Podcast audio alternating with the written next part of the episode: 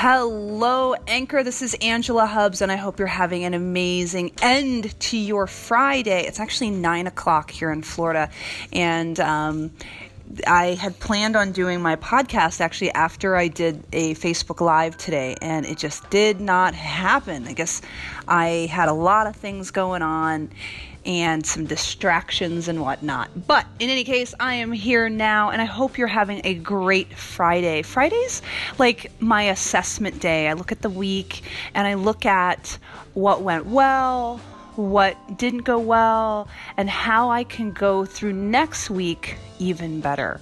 And so I'm kind of looking forward to having a weekend where I get to reset and really step into who I want to be even more. Um, I just had a conversation with my dad, and what's interesting is um, I I've had a lot of things going on. Last night I went to a um, a Buddhist temple, which was very fascinating. It was the first time that I had been to a Buddhist temple.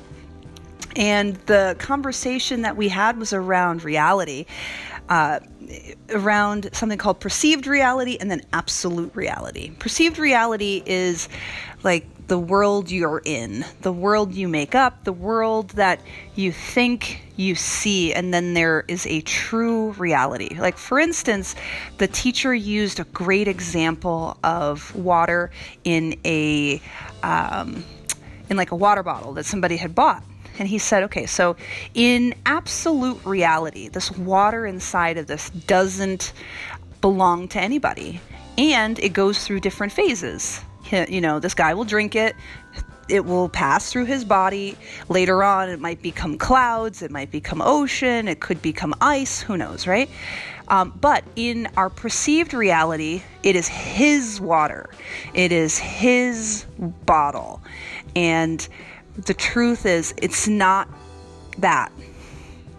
It's not even water. It's really just like cause and effect of what had it be in that space right here, right now. So it's just really, really interesting. So my mind has been running in circles, and especially even after talking to my dad. My dad's very philosophical. I love talking to him.